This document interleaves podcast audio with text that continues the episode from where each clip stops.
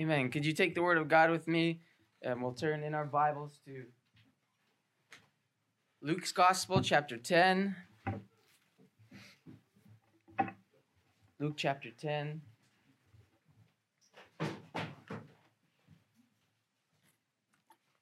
How many of you are glad that I didn't finish my notes from this morning? I'm sure you're all glad. That would have been a very uh, long sermon. Uh, we're going to be continue where we left off this morning with the story of the Good Samaritan. Uh, we didn't even quite get to the story yet.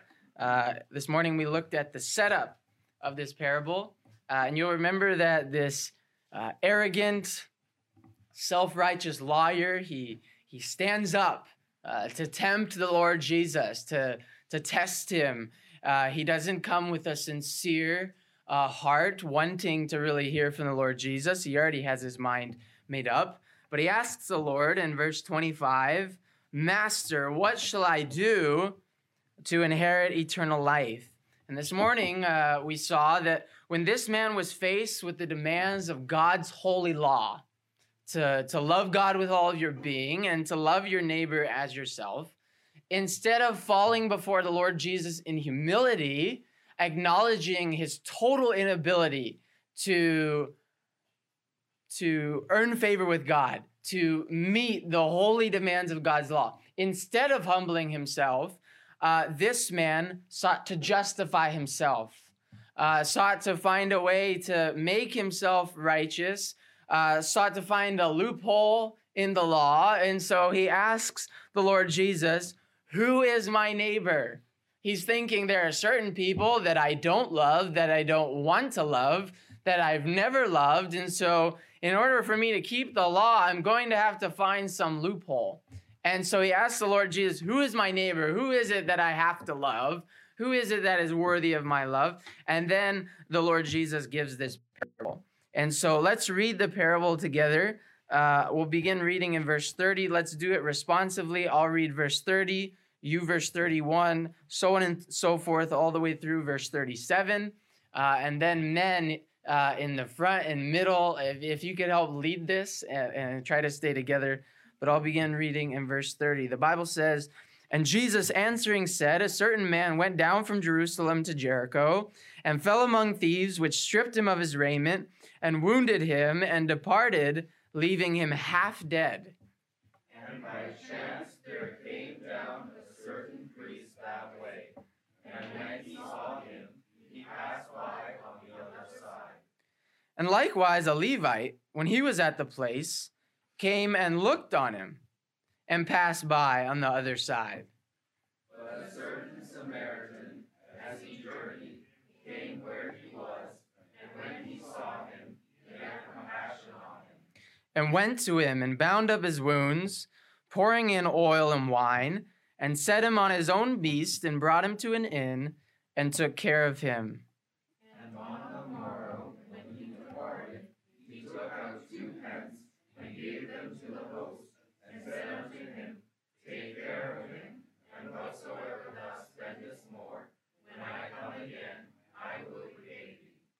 Which now of these three thinkest thou was neighbor unto him that fell among the thieves? And he said, He that showed mercy on him. Then said Jesus unto him, Go and do thou likewise. Let's pray. Heavenly Father, we're coming to you now with our Bibles open. Uh, what we're looking at right here, it's it's your word. This is from the mouth of the Lord Jesus himself. And although he uttered these words a long time ago, they are still so relevant to us today. And Father, you've gathered us in this place, and uh, here we are. Over two or three of us have gathered together in Christ's name, and we know that he is in our midst. And Lord, we thank you that you love us so much that you would invite us uh, to come before you and to hear directly from your word. But Father, we understand that uh, the truths that we're about to look at are spiritual in nature, and that without your Holy Spirit uh, enabling the preacher and working in each heart, uh, we won't get it. Uh, we'll miss it. Uh, we'll miss what you have to say to us. And so we pray tonight that your Holy Spirit would do a mighty work uh, in our midst. Lord, every time we open your word, these truths have the power to transform not only our lives, but the lives of those around us. And so we pray that your spirit would do that transformative work tonight. Please guide my tongue. Give me the words to say. Lord, we thank you that when we ask for these type of things in Christ's name, that you promise to grant them to us. And so we're looking forward uh, to hearing from you tonight and having you change us. Lord, make us more like the Lord Jesus. Lift him up in our midst now, we pray. In his name, amen.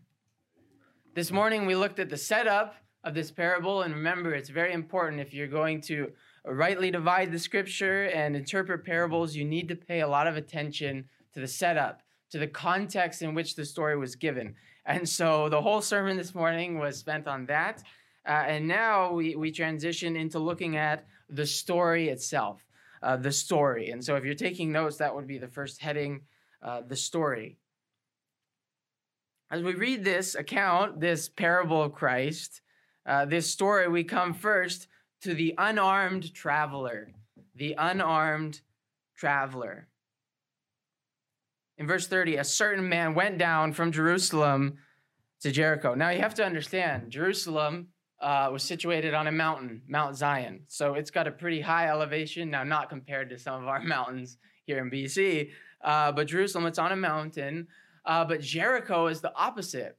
Uh, for a long time, there are even signs in Jericho that call it the lowest point on the earth.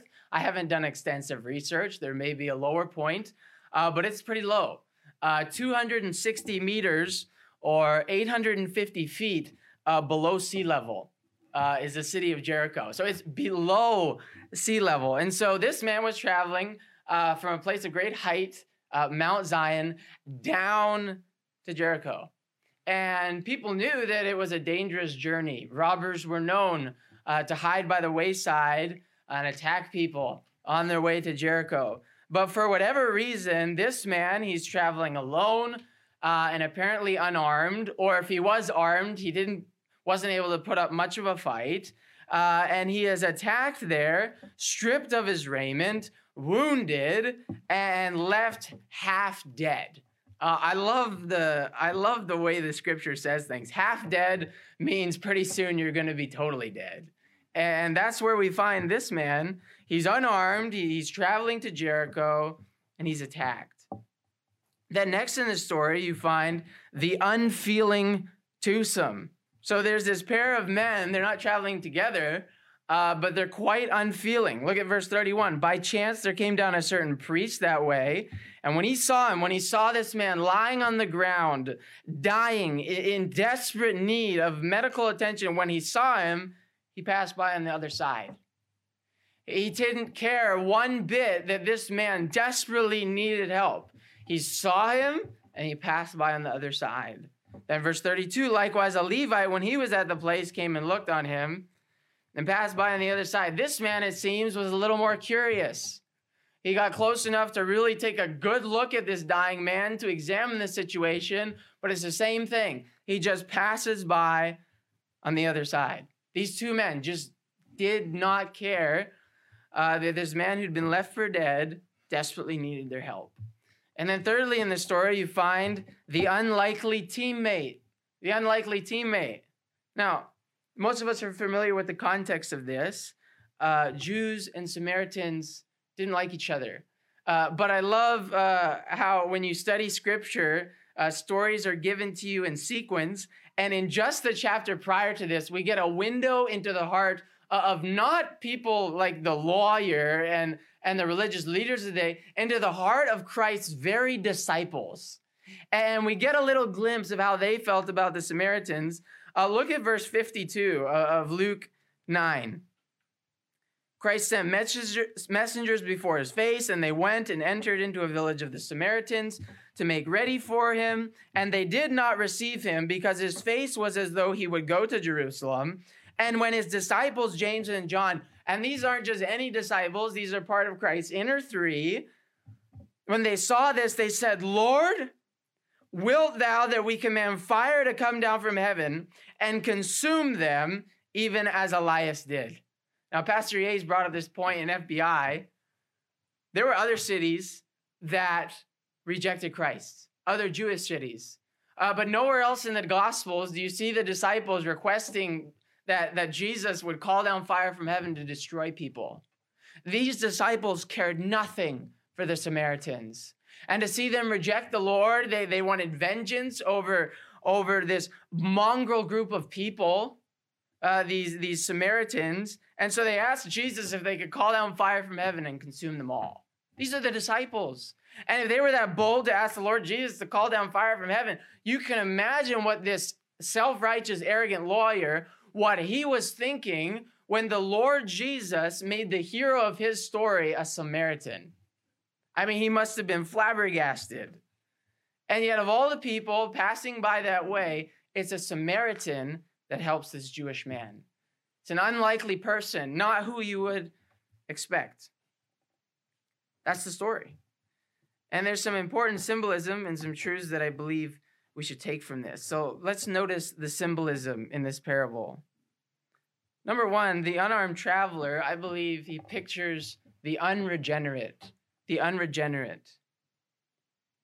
An unregenerate person is someone who's not yet born again. Uh, they're lost. They're unsaved. The list of people that we're praying for, for gospel and goodies, they would be unregenerate. Uh, they don't yet know Christ. They're, they're, they don't have eternal life. And you know they're not a lot different from this man spiritually, because John ten ten tells us the thief, the devil, cometh not before to steal and to kill and to destroy. That is the devil's object in every single person's life on this planet, to steal, to kill, and to destroy. And on the outside, people may look like they have it all together, may look like they have wealth, but when the devil is at work in a person's life, when they have not yet received Christ, their life uh, is spiritually dead. And they're much like this man lying on the side of the road, hopeless and half dead. You remember in Ephesians two, we're reminded of what we were before we were saved. We were dead in trespasses and sins, where in time past you walked according to the course of this world, according to the prince of the power of the air. And then it goes on and says, you are by nature the children of wrath, even as others. And verse twelve of that same chapter, that at that time you were without Christ, being aliens from the commonwealth of Israel and strangers from the covenants of promise, having no hope and without God in the world. This man lying on the side of the road was without hope. A priest had passed by. You think of all people, God's man would help him, but nope. A Levi passes by, a custodian of the law. You think he'll help him, and nope. And by the time those people pass him up, this man has lost all hope. But you know, that is the situation of every lost person in Burnaby who doesn't have a gospel witness in their life. They're lost. They're dead in trespasses and sins. They can't see God on their own. They're, they're, they're, they're, there's nothing in them that even wants God. They're hopeless. They're dying. They're already dead. Do you realize that once you get past about probably forty years of age, it's just a long, slow death from there? I mean, think about it. Aging is a daily reminder that we're going to die. It's the truth. And it's a reminder that inside, we're spiritually dead. And that is the state of, of every unbeliever, every unregenerate person. I believe that's what this man pictures. But then number two, the unfeeling twosome, these two religious men, they represent the religious. I heard a preacher, he put it this way. The priest, he represents religion with its rituals. The priest, he would work around the temple and perform all the ceremonial functions. The Levite, who was a custodian of God's law, he represents religion with its rules. The Levite that passed by, he uh, no doubt he knew the scriptures, a uh, custodian of the law. But neither of these men cared one bit about the man dying on the road, and neither of them saved this man from his terrible, lost and dying condition. And we mentioned it this morning, but it's worth repeating. Religion never saved anybody, and it never will. And these men, what was their problem? Was their problem that they They didn't know the Bible. No, these men knew the Bible. Was there a problem that they just weren't raised in the right environment? No, they were. They had the best opportunity to know God. But these men's problem was that they had no genuine love for their Creator, and so they had no love for their fellow creature. And you can have religion, and you can go through the motions, and you can perform the ceremonies, and you can keep some of the rules, and your heart can be totally away from God. These men's religion, it couldn't even save them from their own selfishness. And this parable teaches us that a person's pedigree, yeah, I mean, a priest and a Levite, or a person's religious duties do not gain them merit with God, nor will they ever save anyone. But lastly here, the unlikely teammate, this Good Samaritan, he pictures our Redeemer, our Lord. Romans five, verse eight and ten. eight through ten, but God commendeth his love toward us in that while we were yet sinners, Christ died for us. Much more then, being justified by his blood, we shall be saved from wrath through him. In verse ten, when we were enemies, we were reconciled to God. Put yourself in the Samaritan's shoes. You're passing by a man who's, who's dying there. He was foolish enough to travel on a road known to have robbers. He's stripped of his raiment, so that tells me that uh, there's a good chance maybe he was rich, because you don't rob clothes typically unless they're nice. Okay, so he's this rich Jewish man, likely, uh, with apparently not a lot upstairs. He was traveling alone, unarmed, and the Samaritan walks by this man who has grown up hating him, grown up despising his people, grown up avoiding uh, the presence of any kind of Samaritan. And this Samaritan of all people, look at how he responds in verse thirty-four, verse thirty through three. When he saw him, he had compassion on him. And Christian, will you remember before you got saved, and will you look back to the moment when you were without God, without hope, when you didn't care to know God, when you were his enemy, and when he saw you in that condition, he had compassion on you. And he loved you, and he went to you, and, and like the Samaritan did here, bound up his wounds, pouring in oil and wine, and set him on his own beast, and brought him to an inn, and took care of him. We've got to remember, it, it doesn't matter if you grew up in church, or if everyone in your life thought you were a good little kid, or a, just a really upstanding person. God saw who we really were on the inside. And with all the sin and wickedness inside our hearts, even though we were God's enemy, he looked on us in that condition with compassion and with love and rescued us from our dying condition. Now we've seen the setup, we've seen the story, and then finally, let's look at the sermon. The sermon. What is the point of this story? Uh, Christ isn't just trying to entertain. He's trying to drive home a point to this lawyer and, and to drive a point home to our lives. And it's a, a good rule of thumb with most parables that there's one main point that the Lord is trying to teach. There may be many applications, there may be many other lessons, but there's one main point that Christ is trying to get across. And what is he trying to communicate here? Well, look, after he gives this parable, he puts a question to the lawyer. Which now of these three, verse thirty-six, thinkest thou was neighbor unto him that fell among thieves? So this sermon, the, the point of what he's uh, giving this parable, number one, he gives this man a correction, a correction. He's trying to get this man to see that your original question, who is my neighbor? Who is worthy of my love? He's trying to get him to see that's the wrong question. Because when faced with the lofty demands of God's law, what the lawyer wanted to do is somehow lower the bar, to somehow make God's commands, God's expectations more palatable, more doable. And I'm afraid to say that this same mentality of the lawyer is rampant in Christianity today. We're faced with the demands of Scripture. We're faced with what it means to be a true disciple of Christ, that it involves cross-bearing and denying ourselves and forsaking all to follow Christ. we're faced with the demands, and instead of humbly becoming totally dependent on the Lord Jesus and his Spirit to live in a way that's pleasing to God, we decide instead to just lower the bar. And this is how it shows up in our lives. Too many of us as Christians are asking the wrong questions. We could rephrase the, the lawyer's question, and basically what he's asking is, what's the bare minimum that I have to do in order for God to be happy with me? The bare minimum. I mean, who are the people that I have to love? Who is my neighbor? The couple people that I just have to make myself love. What's the bare minimum I can do to make God happy with me? And isn't that how so many Christians approach their Christian life? What are the, the few boxes that I have to check up, check off so that God is happy with me and so that he can bless me and so that I can then go my merry way and do whatever I please? What's the bare minimum I have to do?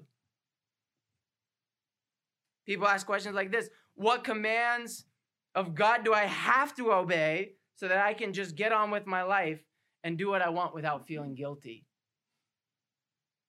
Or, or this one, it, it, I hate this question. Uh, this is not the right question, Christian. Uh, this is the type of question that the lawyer was asking. A person wants to do something that they know in their heart is wrong or that they've been taught is wrong, and they say, where in the Bible does it say that this is sin? I can't tell you how many times I've heard that question. And it's the wrong question. Because we're not going through this life as Christians saying, what's the least amount I can do for, for God, and what's the most amount of things I can do that aren't explicitly condemned in Scripture? That is not the question that we ask when we approach our Christian life, because God wants us to approve things that are excellent. And instead of us asking, what's the bare minimum that I have to do for God in order for him to be happy? Or where in the Bible does it say this is sin? Why don't we begin asking, God, what is your best for me? What is your best for my family? What is your best for the for the people in my life that you want me to reach with the gospel? And Christian, can I urge you, quit asking the wrong question. It's not about what's the bare minimum I can do. God wants your heart. And he's not looking for us to check off a few boxes and then go our merry way with our heart unchanged. He wants us to love him with all of our being. And Christian, the Lord Jesus looks this man in the face and he says, which now of these three men, the priest, the Levite, and the Samaritan, which now of these three thinkest thou was neighbor unto him that fell among thieves? And when it's all said and done, and we stand before God at his judgment, it's going to be this same question. Who lived a life pleasing to me? Who was a good neighbor? Who did fulfill the demands of my holy law? And there's not going to be one person who's able to answer that question in the affirmative, but the Lord Jesus Christ. And you know what that means for us? That the only way our lives can be pleasing to God in any respect is in their conformity to Christ himself, and in Christ living his life through us.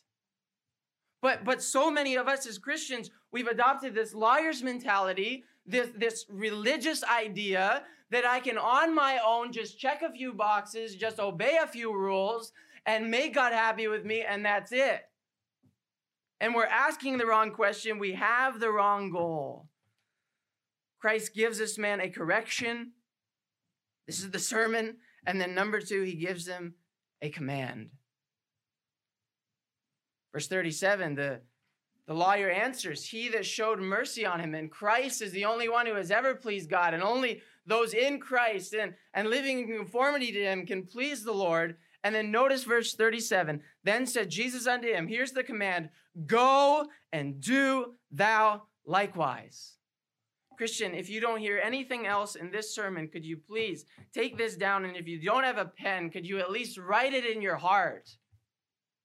The only, the only goal for a Christian's life, the only goal is Christ likeness. It's the only goal. Anything less will never be pleasing to God. Never. It is only in our conformity to the Lord Jesus and our dependence on him on a daily basis can our lives bring the glory to God that they were intended to bring.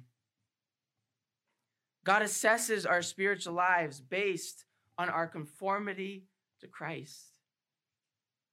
You know what else we see from this passage? God assesses our love for him based on our love for other human beings. You see, the problem with the priest and the Levite is that God was just this distant creator, this rule maker to them. And if they checked off a few boxes, they could make him happy without ever really having any love relationship with him.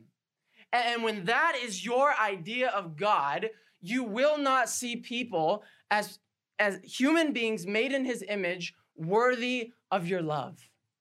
But when you get God in his rightful place and begin loving him like you ought to, then we will begin to love others. And talk is cheap. We can say, I love God. But when God looks in our life, he asks, are you being a real neighbor? Are you loving like this man in the parable? Because this is conformity to Christ's life. How did Christ prove his love to the Father? John ten, verse seventeen through eighteen. Therefore doth my Father love me, because I lay down my life that I might take it again. No man taketh it from me, but I lay it down of myself. I have power to lay it down. I have power to take it again. This commandment have I received of my Father. What did God command his Son to come, and er- come to earth to do? To love humanity. And that is how the Lord Jesus proved his love back to the Father, by loving the people he came to save. And it's not going to be any different for us. There's no other way that we can truly and finally and completely prove our love for God, but by loving our fellow man. First John four, verses twenty through twenty-one. If a man say, I love God, and hateth his brother, he is a liar. And to let someone go to an awful place called hell without warning them, and without telling them how they can be saved, is akin to hating that person.